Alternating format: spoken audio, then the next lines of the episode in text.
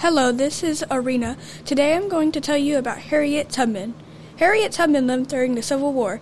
Some life facts about this person are she was born in Philadelphia, Philadelphia uh, in 1820. She married John Tubman, who was a free black man. She, hel- she also helped mo- free more than 750 enslaved people.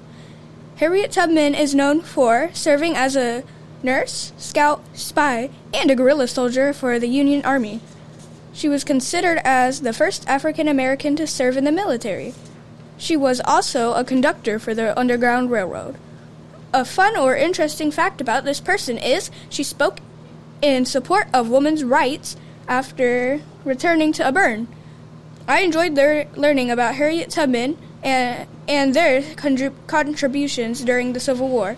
Be sure to listen to other podcast to other Civil War podcasts on this channel to learn to learn more about the people who live who lived during the Civil War.